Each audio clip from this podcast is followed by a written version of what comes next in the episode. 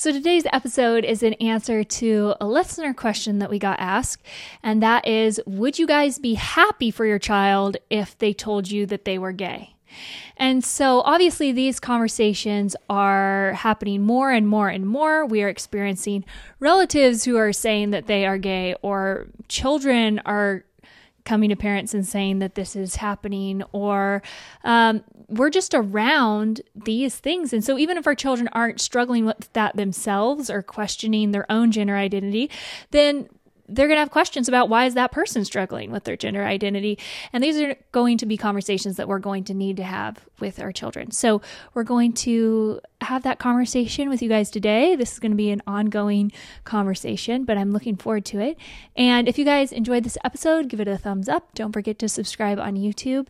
And we will see you guys well in just on the other side of the intro actually. yeah we're not going anywhere. We're just going to be here I'm used to doing the outro, I feel like.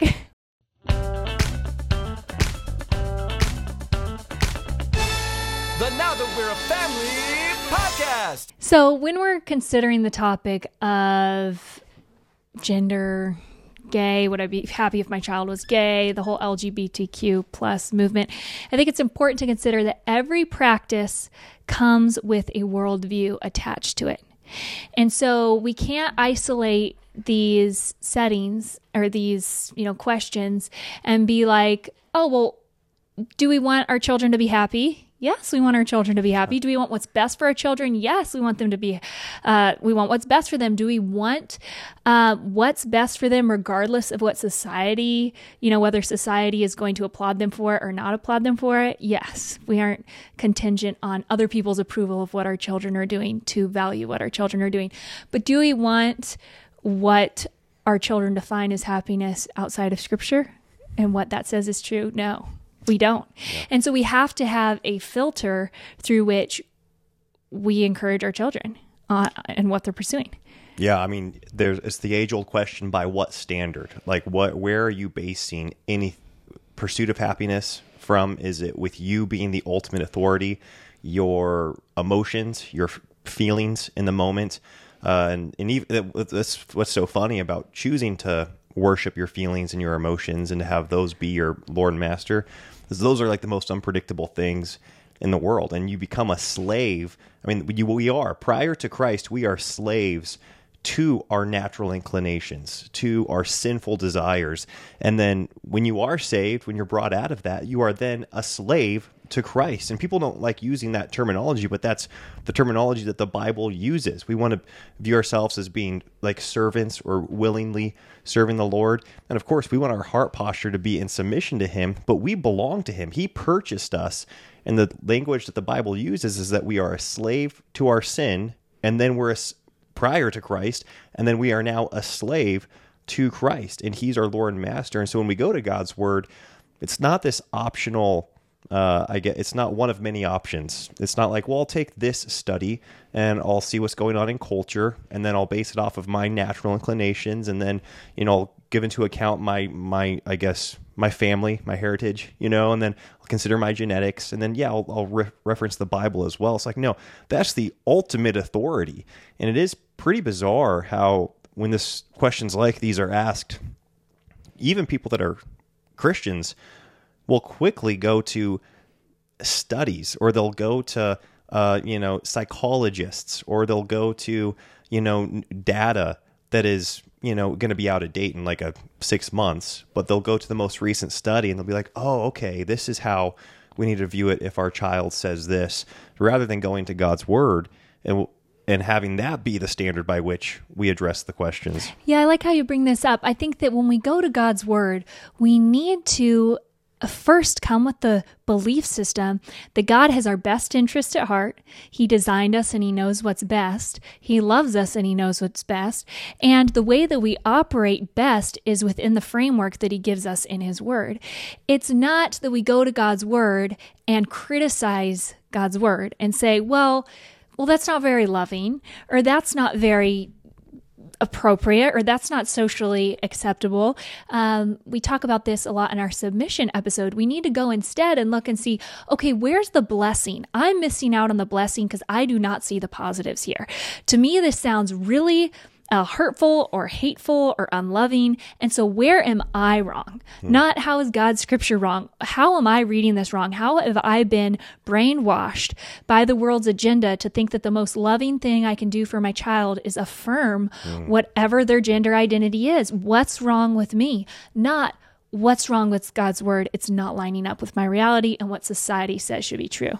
Yeah, and again, we're talking about uh, you know the sexual orientation or gender identity, and again, it's like I, I don't even know how to uh, like categorize the. No, the we're gonna kind of all talk But- about it blanket and switch and swap terms because it's just too hard to be specific with this. Yeah, um, and but it's funny that you have to do that in all categories of life. You re- you really do, and it is interesting how we've gotten to this place that I think most Bible believing Christians, yeah, most Christians would acknowledge like man this is chaos. How many you know how many genders can people claim to have now? Or what's you know like men can marry men women can marry women like you know men can get pregnant. Like it's just stuff's crazy. And you're like this is nuts.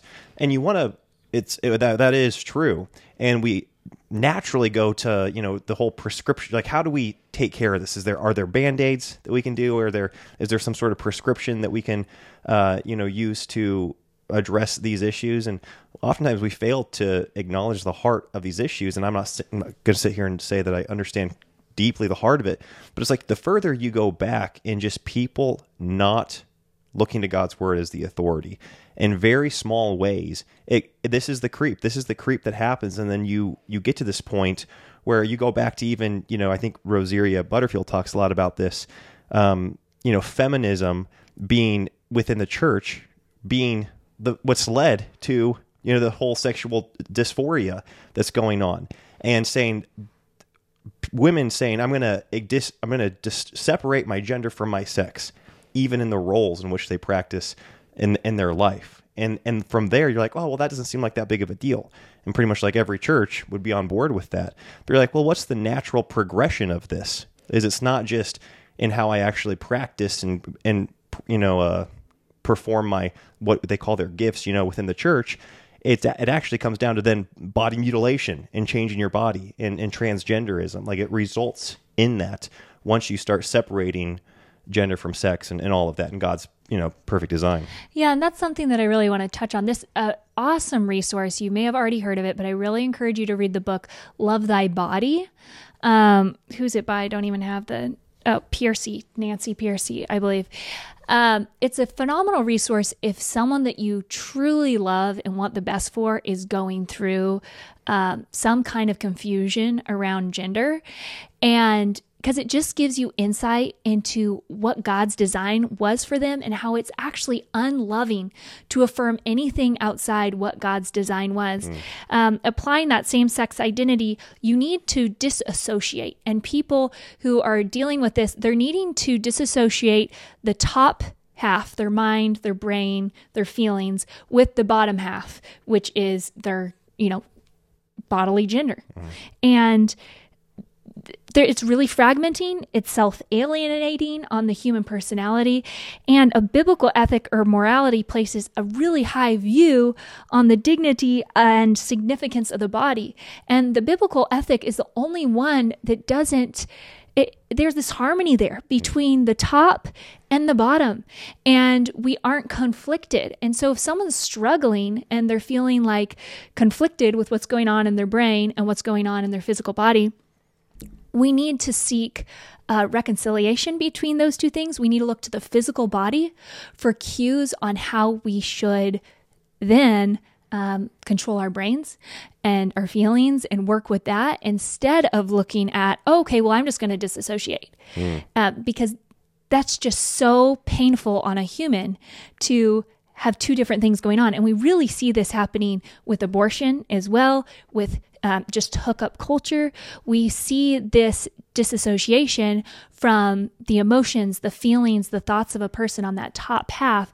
And on the bottom level, this just oh, well, you're just a piece of meat to be thrown around. Don't associate any feelings with any sexual act. Don't associate any emotion, you know, with any of these things. All it is is, you know, like they said on one of these, um, like a kid sex ed, sex ed video, sexual relations are just two something that two adults do to give each other pleasure. Like there's no mention of marriage and family and Procreation. yeah, even like the spiritual act. Like it's just two things you do to you know bring each other pleasure. You could be eating cake and basically have the same description. And it's just so much more than that. Yeah, that is interesting. And so, how would you going back to that? Then I'm not fully sure I was tracking with you. Um, what what would the difference then be in if so if the, if that's detachment? Mm-hmm. What would people be if they buy into like okay, I'm gonna then let what my body's telling me inform my brain, and they're unified in that way. Does that make sense? Where it's like I think that's where a lot of people get to is they're like no, they then let their body inform their brain, and then they feel very they're like the only way I can be a whole person Is, if by I- changing the body instead of changing the mind, right? Yeah, exactly. So that's Just- when we're going through like sex change surgery or stuff like that. And um, there was a great point, I guess, brought up in Love That Bo- Thy Body. And she was explaining how, with all these studies in an MRI, you're shown these images, right? And some of the people in the study, their brains would light up when they saw, you know, say a male. He would light up when he saw male images. Some of the men would light up when they saw female images. But they also noticed that the brain would light up in response to fear, love, religious experiences. A lot of different things can stimulate our brains. And, but just because our brain lights up at something, it doesn't tell us if it's right or wrong, moral or immoral. And so basically, we are able to see here that um, the mind and the feelings and the desires of the upper body are really all that the world says counts. The, the physical body doesn't count. And we see that with, um, and that's the distinction, I guess, that I'm trying to draw here is the one that we think doesn't count that can be changed it doesn't matter if we, you know, mutilate it or not, is our actual physical body. And we see that with abortion now. We now have a term for a person, which is a human non person. Mm-hmm. So we aren't arguing that life begins at conception anymore. We agree it does, but that's still a non person because we've separated a person has moral and legal standing on the top because they can think, right, and reason. And on the the bottom half of that equation is the body, which is just an expendable biological organism. And um, the assumption is that the body gives no clue to our identity, no guidance as to what our sexual choices should be. It's irrelevant and insignificant. So instead of letting our, I guess it's just flipping the equation, instead of letting our brain determine what our body should be, we need to be looking at, well, God designed my body this way. He could have designed it differently. And so I need to reconsider how I'm going to. Um, I need to look for healing on the top half of my body, not on the bottom half of my body. I need to look for healing in my mind. And um, I think, hold on, there's one thing that I thought was really interesting that they brought up. Um, oh my goodness, where is it? You know, it's interesting because go I think that uh, is I think it's the uh, it's that Catholic podcast, um, Pints with Aquinas. I think he speaks really well to this, where how even within the church, when you de- depart from even, and this is I think going touching again on what Rosie, what Rosie Butterfield was mentioning within the church is that we've kind of done the same thing, and we've said that like our sex doesn't really determine our roles. For instance, our sex doesn't determine how we are to function within a family or how we're to function within the church. We can all kind it's all kind of interchangeable. And that was the point that she was making is that what once you like give ground there, it's the, the natural progression we're seeing right here where it's like, well, he can raise the kids, she can raise the kids, you know, she can work outside of the home, he can work like masculine, feminine. It doesn't, you know, th- that doesn't equate to female, male. Uh, and rather than acknowledging, like, no, actually, the way God comprised my body should also be a part of how I'm choosing to uh, see, you know, see my roles in. Whereas, like the we obviously live in a 21st century where certain things are available for women, or certain things are available, like a dad can be stay at home or something like that, in our culture. But looking to our bodies as okay, the woman was created to be the primary nurturer and caregiver of the children. Just the way we were designed, that says that that's the case. Now, that doesn't mean she can't bring in money or that the husband can't come home and help, but that is how the woman was designed. Mm-hmm. And so we need to look to those things. I found what I was looking for. Timothy Keller, he gives this example, whereas where I guess if a guy is walking down the street and he's feeling all of these urges of aggression that are socially unacceptable, right? His first thought is not, well, I'm just an angry person, so I can go around bashing in windows and, and doing all these things. Or even, it's totally fine to feel all this anger, even if I'm not acting on it. His first thought is, okay, well, I need to go seek help or deliverance from therapy. I need to go to some kind of anger management something. I need help in this area. So when our top half and our bottom half are conflicted, it doesn't mean we don't need to go seek help. Just what area are we looking for help in? I oppose that, I guess that say the guy walking down the street having an aggression issue when it comes to sexual desire if he walks down the street and thinks women are attractive or if he thinks men are attractive, then culture just says, well, that's who you are. Mm-hmm. And that's the difference. Does Yeah. that make sense? Yeah, absolutely. His physical body is not defining um, which part needs help, I guess. It's not that he needs hormones. It's not that he needs to change the way he was created. We need to look for help in that area, not look for help in the, um, just as we would if something was wrong with aggression or something like that. Yeah, and that is the interesting thing about I don't know, eh, you know, it's always so interesting when I briefly get outside of my echo chamber. I'm like, what is the rest of the, you know, world talking about, and what's the rest of like the Christianity talking about?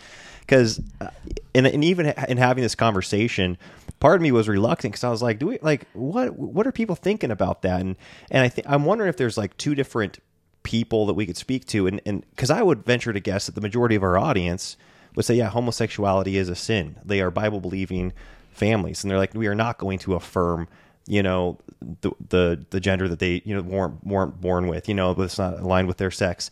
Um, I don't think our audience is that, but I do think there is. We find ourselves, and, and I was definitely in this with a lot of people that. Timothy Keller might have even been one of these people that, you know, would kind of accept those terms like gay Christian. You mm-hmm. know that the whole cel- choosing to be celibate and saying, but these this is my natural inclination is to be attracted, and that's so dangerous. It's like, and that's mm-hmm. not, and that's and to getting back to the question that sparked all this. We would not accept that or, or encourage that or be happy for our son, you know, or daughter if they said, yeah, okay, because because I think there's two categories. There's one where a, our child rejects the faith and they live in a lifestyle of homosexuality. And that would break our heart on so many levels. Rejecting the faith, partaking in just any sin, you know, that comes Rejecting the to- faith being yeah. really the only thing. And then everything from that's going to come just, you know, living a life of sin. But um so that would break our heart and we would not be happy about there's you know, it's like would we love our child? Absolutely. And we would pray fervently for them and we would plead with God to bring them bring them back to repentance. Uh and so but then there's also the category of like our child and and this is just such a weird category is it's like, oh, my I'm only attracted to, to men. Like if this is our son, I'm only attracted to men, but I see with the that it's a sin to partake in that. So I'm just going to be a gay Christian. And it's like, no, you can't. You don't define yourself as a Christian with something that is acknowledged as a sin. And, and James White does a great debate on this. I mean, again, I don't know how many people actually think that. So it's like, I think it's a very large percentage of the population that that would be Christians but struggle with same sex attraction. They would define themselves as a gay Christian, and I think that. Um, I was also looking up an article, and we'll link these resources down below because I think we need to be combating the if you're in this in this space right now you need to be combating what the worldview is telling what the secular worldview is telling you about what to think and how to act in these situations. Because the way that we do show christ's love is through saying hey this is not i can't be happy for you in this situation because this isn't a situation that you will be happiest in. Straight up it's anti-god. It's separating you from god. That's like asking well would you be happy if your child was a paraplegic no, their body's not functioning properly. yeah, well, and also just there's something more important than their happiness too. Well, that's the first thing. Oh. Yeah, but you're right.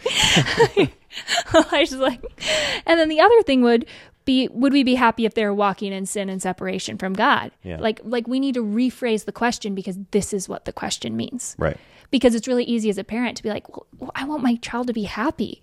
And so we see a lot of parents going back on what they believe to be true because they aren't clear on what their worldview is. Yeah. And what that question is asking is are you going to be happy and supportive of your child walking in sin and separation from God?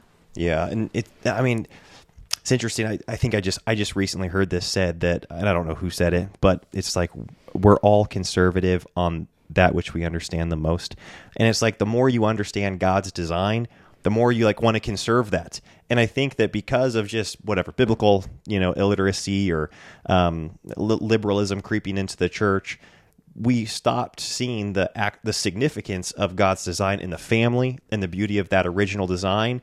And a lot of Christians that were just kind of like, well, all that matters is Jesus. Well, all that matters is the gospel. And then they would say things, well, we're all sinners. You know, like we all, I guess some men struggle with, you know, looking at women that aren't their wife, and some men struggle. And so I guess if they're not partaking, then we can find a category for that. And, and you can point all the way back to not conserving that actual truth, which is in, in God's word.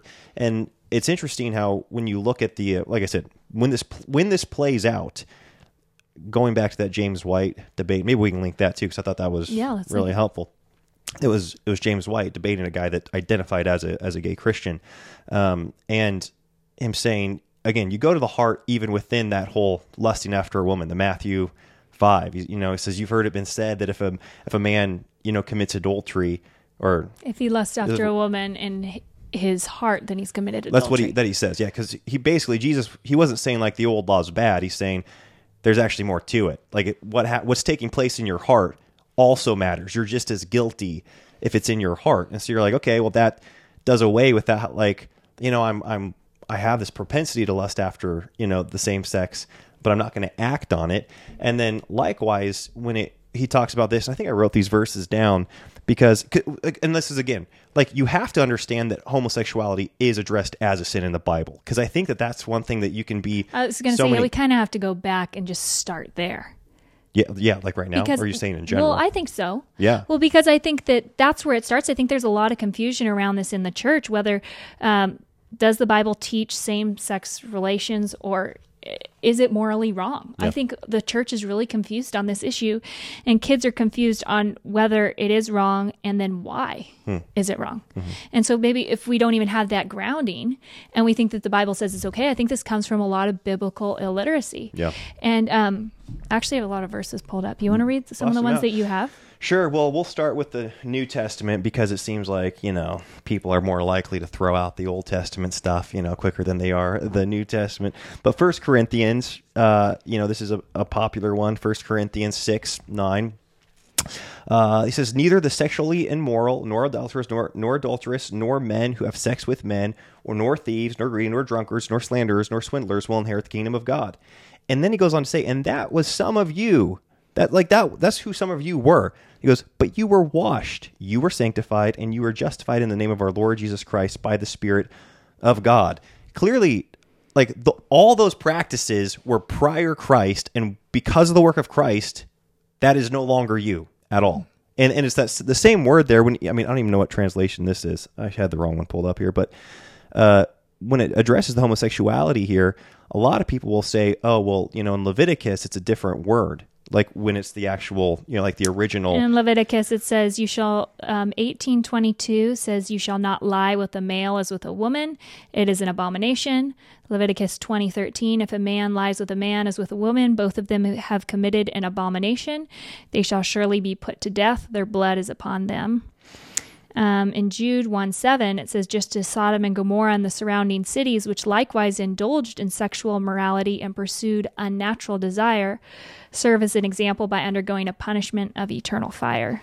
Yeah, I mean, going back to the desires, I mean, that's what is talked about in Romans uh, 1.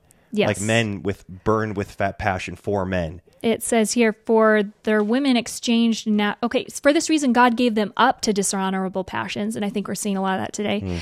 For their women exchanged natural relations for those which are contrary to nature. And the men likewise gave up natural relations with women and were consumed with passion for one another, men committing shameless acts with men and receiving in themselves the due penalty for their error, which I think is kind of an interesting Yeah, note. that is interesting. Uh, we have a lot of sicknesses due to this. And since they did not see fit to acknowledge God, God gave them up to a debased mind to do what ought not to be done. Yeah. And what I was going to say, this is something that Dr. James White mentioned, is that, and I wasn't aware of this. There's a lot of things I'm not aware of, but he was talking about that that word in First Corinthians. You know, some liberal scholars will say, well, we actually don't know if it's the same like type of homosexuality, you know, like the sexual acts that they're talking about in Leviticus because it's different. It's a different word, right? And and then this was so cool to see Dr. James White. He's like, no, when because obviously the, there was the Hebrew, you know, Old Testament, the original, and then but the Greek, so the Greek version of the Old Testament, the Septuagint. How do you say that? Septuagint, the Greek Septuagint, the the Greek translation of. So Paul's writing First Corinthians in Greek, Yes. right? The first test, the Old New Testament is written in Greek, and he then so he uses the Greek word, which was the same Greek word that was used in the Greek Septuagint for the act of homosexuality. Does that make Okay, sense? yeah. So even though it's like they go back to the Hebrew and they're like, well, see, uh, you can't say you can't translate it to that because in Hebrew it was this, and we don't know what the translation is. Well, like Oh, e- yeah. everybody for thousands of years had accepted it as like, no, this is what the word is. when people go back to one word and there's just tons of translations that are reinforcing what this word means and then they go and they try to pick apart that one word this happens with submit this happens with the rod in the bible this happens with a lot of highly touchy points that we want to explain away. Um, you just need to be really careful about doing that. No and we need to take the greater context as well, which is yeah, the Lord's actually very explicit on homosexuality in Scripture, but say we even took that away, we see um, what his design was, and that is Mark 10 6 through 9. From the beginning of creation, God made them male and female. He could have thrown another option in there if he wanted, right? We have the whole intersex debate. We aren't getting into that today, but Love Thy Body does a great job with that. Therefore, a man shall leave his father and mother, hold fast to his wife. The two shall become one flesh, so they are no longer two, but one flesh. Wherefore, what God has joined together, let no man separate. We have God's design of marriage very clearly throughout all of Scripture. We have his design for sexual relations very clearly throughout all of Scripture. And so, even if we want to go in and pick apart what he says not to do, we still are at a loss because he's very clear on what to do. I think that we need to be very careful, especially with um, siblings and parents and cousins and children who are struggling with these things because Romans 132 says, Although they know God's righteous decree that those who do such things deserve death, they not only continue to do these very things, but also approve of them who practice them. And this is just in regards to any sin. You know, this could just be, you know, living with your girlfriend. If we're approving of that happening on sin of sin of any level, um, we're in danger of, of judgment for that. Yeah. And so we need to be very careful about what we're affirming. Mm, that is, yeah. Something else that I've heard mentioned before too is that people will say because you know the only practice of sec- of homosexuality during this time was usually oppressive, right? It was like more powerful men having like you know young boy prostitutes or something like that. Um, so it was very oppressive. That's why it was condemned. But that Romans, I mean, which has been proven historically to not be the case for for already but then also even that romans says their passion for one another like this it wasn't like this was just this oppressor and oppressed That's actually a good point. but it's like no they had this mutual affection for one another and that is condemned and that's that's what he's talking about uh in in those verses Yeah. Going back to that whole concept of you cannot be a gay Christian, there's an awesome article we'll link down below. But this was Rosiera. Is that how you say her name? Butterfield? Rosaria Rosaria Butterfield. Um, and she said, gay is not who you are, even though it represents how you feel. And if you don't know her story, it's pretty powerful how she was a practicing gay activist or um, lesbian who really was saved and believed what God said to be true. She says, if you believe gay is who you are, it's impossible to war against your homosexuality as a sin. And I think that's what um, the church, the the church that doesn't believe the Bible wants us to believe, is well, they just don't want it to be an issue anymore. So sure, you could be a gay Christian, just don't go out there and act on it. Mm-hmm. And instead of saying, oh, this is really hurting people to define themselves by their sin, going around saying, I'm an adulterating Christian, right? Like that's just not how we define ourselves. That's not who we're defined in Christ. and it doesn't matter how long that battle lasts right like No, we yeah. believe there's victory in christ and that you can walk more and more free from your sin. I mean, I think he sets us completely free when he died on the cross. But as we grow and mature and we learn more about him, we oftentimes get to experience that more and more in our practical life. But there's at no point, like you said, you you fill that with any other sin, especially if it's a sin of the heart, right? Because that's what the argument is: is that, hey, I'm not acting on this; it's just something that I have this disposition. But that, God talks about this this with covetousness. You know, in, covetousness is an issue. It's a, a sin of the heart. I mean, all sins are sin of the heart, but then oftentimes they lead to action, right? And with covetousness, we do not define ourselves as covetous Christians, right? No. That would be a silly thing to do. And because we know that we're not defined by a thing that we might have a, a propensity towards that's sinful, that's not true about God. And like you said, Katie, if if you have a lifelong battle of, you know, looking at even sinning in a heterosexual way, looking at a woman that's not your wife, it's like, man, I just I keep it's like you don't just accept it, say at It that point, it is. it is It what is it who is. I am. This is who I am now. You know, I'm an adulterous Christian, Mm-hmm. and it's just something I'm going to have to live with. It's like, no, that's you fighting the good fight of faith is believing that you can overcome those sins that are so so easily entangle us, uh, and that you can walk freed from them, no matter the sin. And and so yeah, again, it is so bizarre how this has just been uh, its own category has been created for this. Yeah. and it is so so bizarre. And it's such a it's because of uh, this is what gets so annoying is because you just see how culture is the driving force for most christians. Like for most churches Yeah, it's it's, not god's word. And so you're like oh how come 20 years ago nobody thought this? And it's like well because they weren't being pressured as much by the culture and then all of a sudden it's like full church like mission statements are changed full doctrines are changed like not Because of because a fear of man instead of a fear of fear God. the man being like, oh well, maybe we don't understand. Maybe this is more complicated. I can't speak to it. Okay, you know, and they just they fold, and there's no, like I said, there's we're we're far more prone to conserve that which we understand the most, and you have to understand where God stands on this, and then conserve it.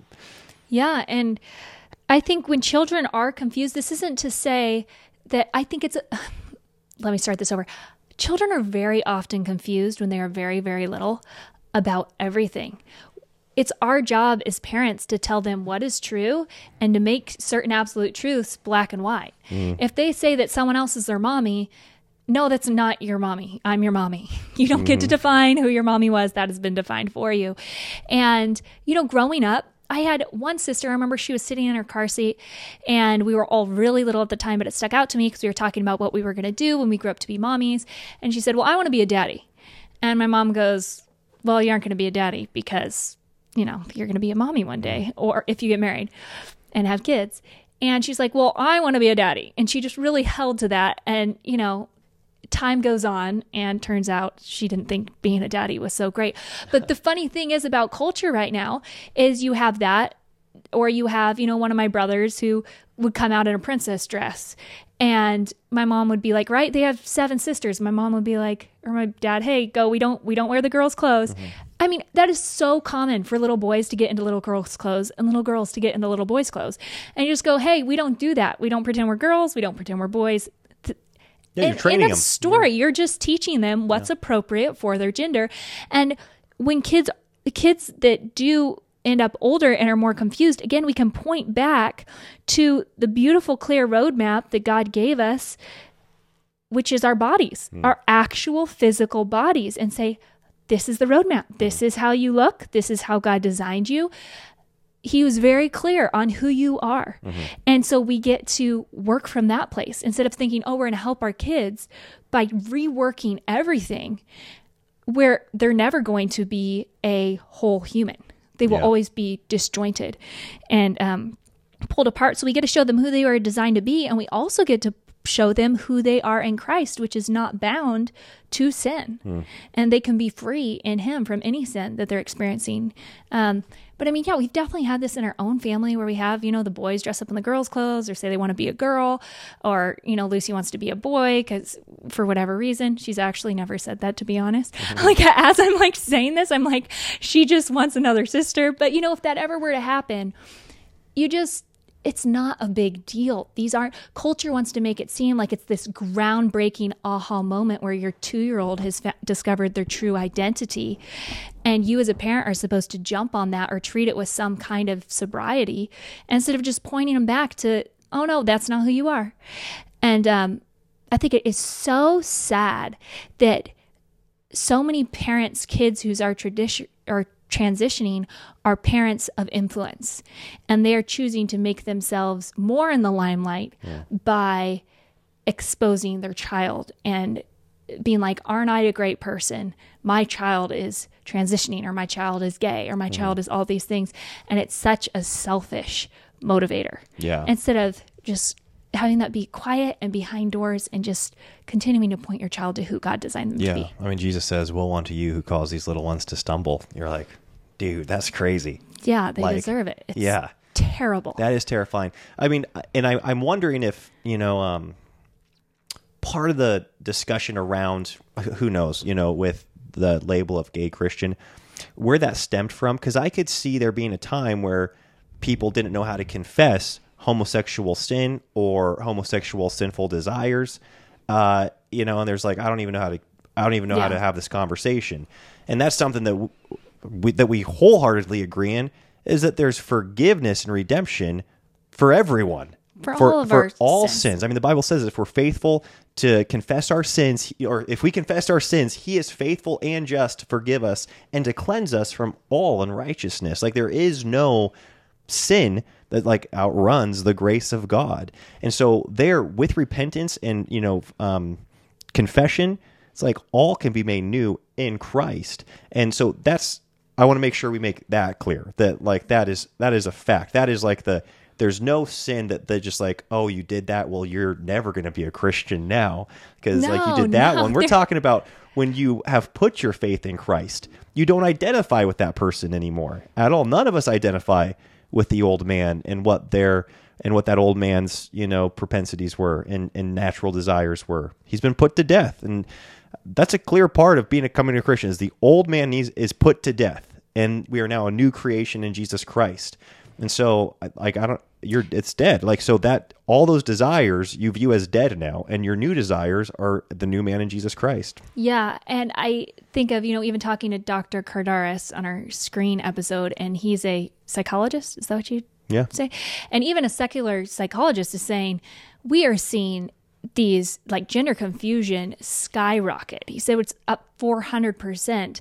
And it's just because people are looking around and seeing what's happening on social media and starting to question themselves. And so we need to just like bring the Bible alongside, bring uh, just truth alongside, and just really secure our kids. I think we need to be aware of who they're listening to, what they're seeing, because we are so easily swayed into thinking that something else is reality just by peer pressure, or if people say it enough, we start to believe it. I'm reading. Um, Animal Farm right now. We're finishing it up with the kids. And it's so funny because the first time I read Animal Farm, I was telling Elisha, I started to believe all the propaganda halfway through the book and I was flipping through to the first part being like that's not what I remember but is that what it said? And I was so confused. And that's what is happening in our society. We're thinking well that's not what I thought was the case but is is that really the case? Yes. because everyone around me is saying that's the case. Right. and we need to get so used to just um, treating these things like psychologists have treated them in the past, which is this is a mental sickness in a lot of cases or a physical sickness in a lot of cases. This is not a healthy individual choosing something that is. Um, unhealthy for them. This is an unhealthy individual choosing something that is unhealthy for them. And we just need to treat it like what it is. If um, at, at any level. This is an unhealth. This is unnatural. And um, sometimes it's like a straight up sin issue, like what you were talking about.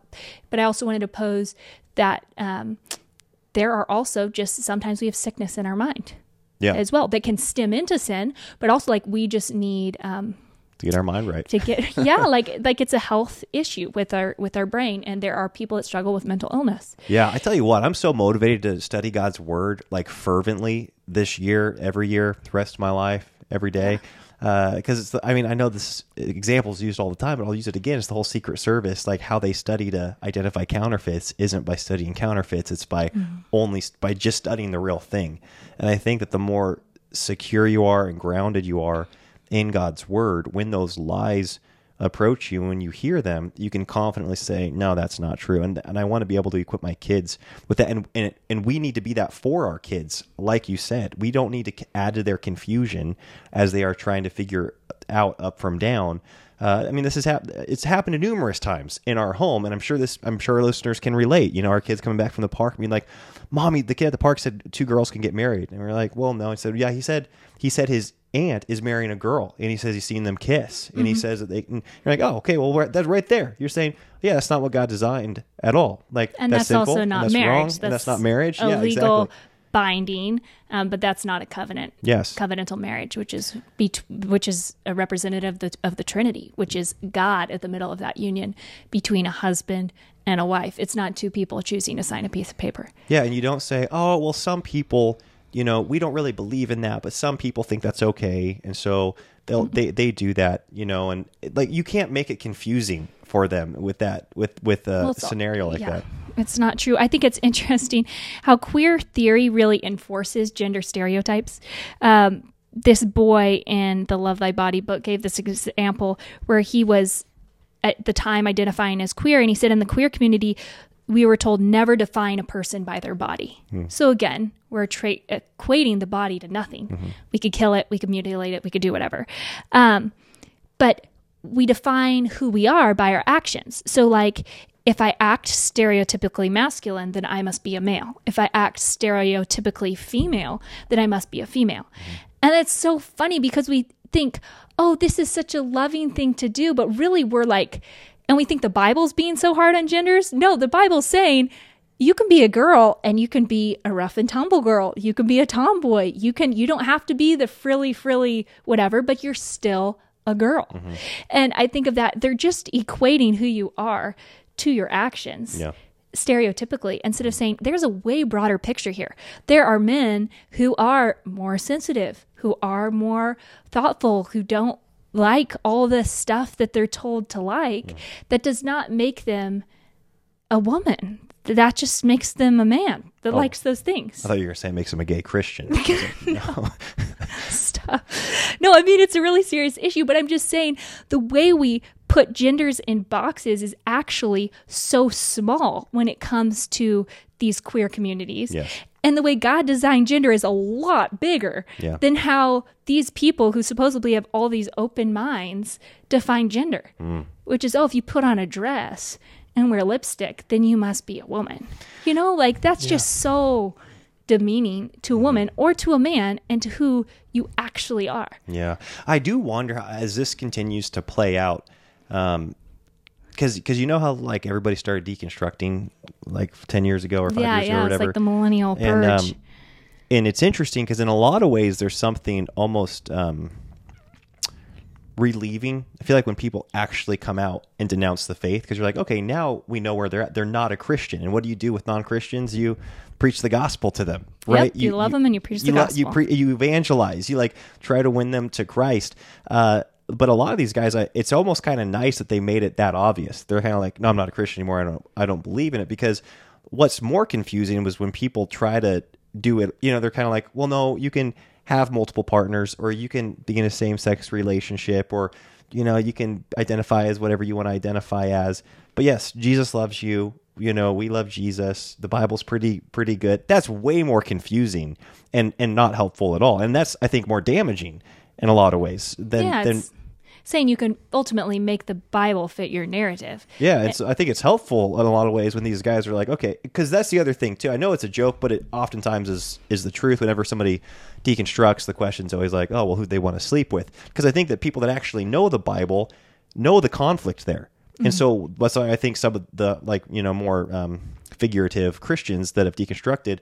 It's like they actually knew the Bible and they knew that everything that they were doing and wanted to do was not Christian and they could not be a Christian and a servant of Christ, a slave to Christ. And they're like, well, then I'm just gonna, I'm just gonna reject the whole thing then, like mm-hmm, mm-hmm. because they knew that they couldn't do both. And it is interesting that that that is the case. And I think it is far more har- harmful when people are confused and and they're like, "Well, am I a Christian and I can still do these things?" And you're like, "Well, no, just somebody needs to tell them no." you know, yeah, like, and that's very encouraging. You're you're showing your children like who are you picking? Are you picking being a slave to Christ, like you said, are you being a slave to self Mm-hmm. and and sin ultimately? That's the conflict here. It's not what kind of Christian are you going to be. Yeah. Who who are you going to um, be with as a you know sexual partner? And I know that I started this off. Um, you know, I made it kind of confusing starting off, but going back to why I started where I started with how this whole uh, ethic that we're dealing with, with right now, the secular sexual ethic, it is not loving to the person on any level. It is degrading. It's demoralizing. It's saying their body doesn't matter. It's not valuing the human. And it's saying that your highest self that you can attain is this fragmented, disjointed, conflicted self where you look at your body and you are frustrated because your mind and your body are not lining up. And even when you change it, you're still frustrated and you're still confused because we are not man and woman on simply what's between our legs. Every single cell is like on a chromosomal level is male or female. And so we can change any number of things about ourselves and try to override any amount of um, processes in our body. And at the end of the day, we are still conflicted. And God knew what He was doing when He created a harmonious, loving, whole body, whole mind approach in his design to humanity. And it is not loving to encourage someone to embrace this broken reality and say, oh, I'm going above and beyond to encourage them to embrace this. Hmm. No. Yeah. And it's also, you know, Talk about a miserable existence. It is. It's miserable. That sounds. Yeah. so like, would we be happy if our children are in this separated existence from God or in a miserable existence from God, believing that they are someone who God did not create them to be? Hmm. No. How could we be happy for that? Yeah. Not at all. Like, I don't see any way around being happy for them. Yeah. From a from a loving, thinking my kids are the most awesome people perspective, it has nothing to do with whether society says it's great or not. If society in 50 years says our kids are totally dorks for choosing, you know, someone of the opposite sex to mm-hmm. marry and have kids with or whatever, who cares? Yeah. Like I don't give a rip about what anyone else says about our kids, Yeah. but I do care about their souls and um, who God says that they are. Yeah. Yeah, that is because, like you said, there's the obvious. No, we wouldn't be happy if they declared, you know, opposition to Christ and dis- decided to live in enmity towards God and and divulge into sin. Like that's an obvious one. Um, but then, as Christians, that's I think what you should how you should Yeah. feel. But even like you said, you and some people do this. Like, well, what if they're happy? Would you then be? And you're like. Yeah. Well, no. First, the first one still remains priority. It's like, no, I'm not happy because they're destined Yeah. for hell, separated from Christ, and I'm not happy about that. Mm-hmm. Uh, and then two, I don't. They're not. This isn't a good life for them. They like, also they're- aren't and they're also not happy. Like Yeah, it's just total just turmoil, and yeah, I don't. I don't. And this is something that I, I do wonder, like, what Christian, how Christians can. You think about like what's the off ramp for people that have transitioned. You know, like what because that is the powerful thing about the LGBTQ whatever community, you know, the whole Mm-hmm. like sodomite community, I don't know what, what whatever you want to mm-hmm. call it, is that it is that. It is mm-hmm. a home for people. It mm-hmm. is like they are it's a community. And and you're like, "Well, man, like they're like I'm not going to leave this like I'm cuz I'm going to be in no man's land, you know? And it's going to be really interesting to see because I totally believe God's going to save people that have transitioned. does you know, the he, time. yeah, he does all the time, and he's going to continue to save these people. And you're like, man, we, how do you, you know, we want to minister to those people and Mm-hmm. and um, yeah, spread the hope of the gospel to that to anybody and everybody. Yeah. and, and because there are so many people, I guess what I'm saying is there's going to be just a huge influx. I think you know over the next yeah of people 10 and 20 years. deco- detransitioning Yeah. or um, if they did transition or just leaving that community because they believe what the bible says to be true Yeah. you know we were just in maui and there was a giant no oahu It was uh, it was oahu, Oahu, yeah. there was a giant we happened to be there for a big like it was their Pride weekend. Pride like, weekend and it was just hundreds and hundreds and hundreds of people and Oh, like thousands, and thousands and it was it was insane, it and our was- and our hotel oh, hosted my all the word. parties. It was- it was a it was a lot, and it just my heart broke for these people and for their children who are being deprived of one one parent. Like, oh my word. you know what I mean? Like, just on a developmental level for their children, they're having to say all these things to stick with the program, and they're being deprived of a parent Yeah. that that God didn't deprive them of. You know, they didn't. It wasn't like God took a parent um, home. You know, I mean, maybe he did, but like, like killed one of the parents. yeah, yeah, yeah. something But I'm saying, like in of the these, in died, a yeah. lot of these situations, there isn't That's special grace for the child. Does that make sense? Yeah. Like I think God gives us the grace to walk through things that He takes us through, but it's just kind of crazy. Oh, when it's like these self-imposed. yeah, when it's that- these self-imposed things, it's just really brutal for the child. No And- doubt. anyways what i what i want to be clear on is that we are not um like you've mentioned this a lot of times but i just want to clarify this it's not that that you know if one of our children has um, same sex sin issues and they come to that us with that. We're just going to freak out and be like oh my word you are uh, they're they're a believer. And if they are saved by God's grace, then we are just going to e- e- encourage them as we would with praying and confession mm-hmm. and with en- encouragement from other resources and other people how to navigate, you know, mm-hmm. how to navigate this and mm-hmm. how to not live in sin, just like we would with any other sin that our children are going to bring us. Because Yeah. They're going to bring us a lot of sin Yes. you know, Lord willing, Lord willing, we want to they- be the people that they come to with their sin. And so, do we want what's best for them there? Are we going to absolutely love them there? And yes. Absolutely, and and I don't. I hope those conversations happen early and often. Yeah. Um, especially because of the cultural acceptance of homosexuality, there's going to be so much more public displays of affection between homosexual couples. I mean, there already is. Obviously, it's like Yeah. like you do. You you'll see gay, gay couples showing affection in public and lesbian couples showing affection in public, and and so I think it's going to prompt. It, it should prompt the conversation a lot more. Like, and we might have to be the ones to initiate it, and.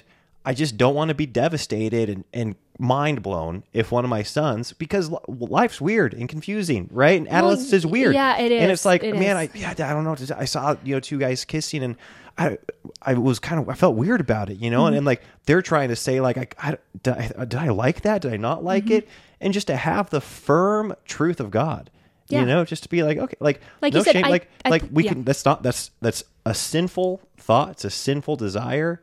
You confess that. You pray that God would just continue to draw your heart towards whoever He has for you, that woman, you know, and that He brings her into your life. That conversation, I mean, not directly with like the homosexual thing, but that conversation happened all the time between my dad and me, Mm-hmm. you know, like where it's like, yeah, well, He does have a woman for you, and just pray that your heart's kept for her, your eyes are kept for her, and you can continue leaning into that. But I, I, I want to kind of expect those conversations. Well, I like how you're, we do expect those sin conversations, and we want to also expect, like you're saying, those homosexuality conversations because it's so on display now. Mm-hmm. I think a lot of us as parents will be having these discussions with our kids that people weren't having um, decades ago just because it wasn't so in their face. Yeah. And so when you're just, uh, when you're going through puberty and there's so many sexual things going on, I, I'm not shocked if one of my children is going to experience same sex attraction Mm-hmm.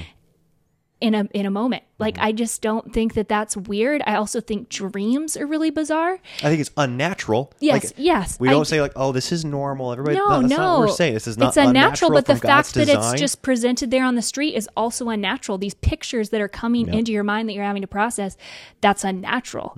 And so how your body is processing that and your mind is Mm-hmm. It's processing tripping out, that. trying to figure it out. Yeah, I'm not saying it- it's they're gonna not trip out over that. Yes. And I brought up the dream thing too because I think it's so bizarre how we see things out in public and we can't control how that is processed either. Like with our dreams, and I remember going to my parents with dreams where I was like, I don't even know how I thought this stuff up. Same with me. It, it- again, I'm not And going to share it on the podcast. So guilty. me too. With the things, it's like I had this. This happened in my dream. But it's like this like, weird mashup of what you've Yeah. seen during the day and your body trying to process it. It's all this stuff.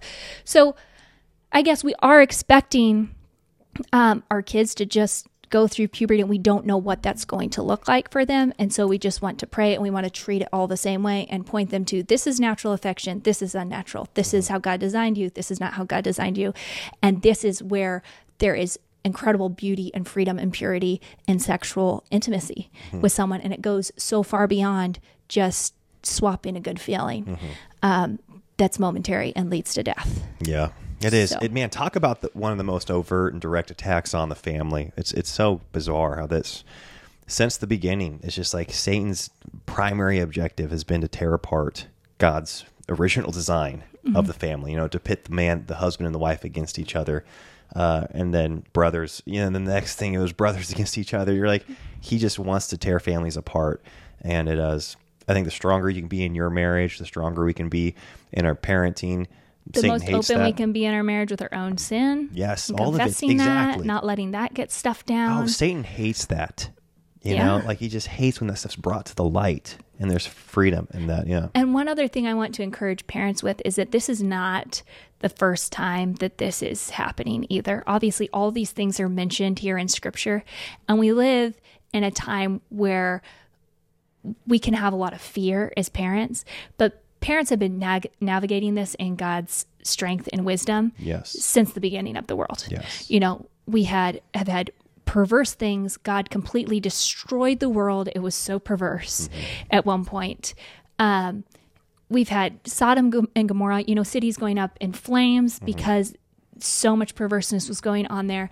And I mean, you it just think of the- Christians were created to live around sin and to not be a part of the world. That is Yes. always the case, and that will always be the Yeah. case. Going back to the context of Corinthians, just the, the public debauchery that was going on in Corinth. Yeah. You know? Like Yeah, that, that, that, that the church is what? What what are the they're bringing up their children in the nurture and admonition of the Lord. They're teaching them what Christian biblical marriage looks like. They're exemplifying it, you know, with their spouse and, and growing towards that. Um, I don't, I don't, yeah, yeah, yeah, like the good news is that the gospel continues to go out. The that- church continues to it's grow. It's pretty bizarre how, like, when you think about the church starting with those twelve, you Yeah. know, like, and what I don't know. I just think of like my community, like, it just the gospel is pretty awesome, and it's persistent. I tell you what, it's persistent. It is alive and well Yeah. and powerful and supernatural and the gospel is not going anywhere. Yeah, And so, you know, praise the Lord for that. yeah. We can probably call it. Yeah. Call it a day. We love you guys and we're, we pray for wisdom as you navigate relationships that are close to you, that you care about, that you want to keep, and you want to navigate in the most loving, Christ filled way. We pray the Lord gives you wisdom. Talk to you soon. Bye bye. Bye.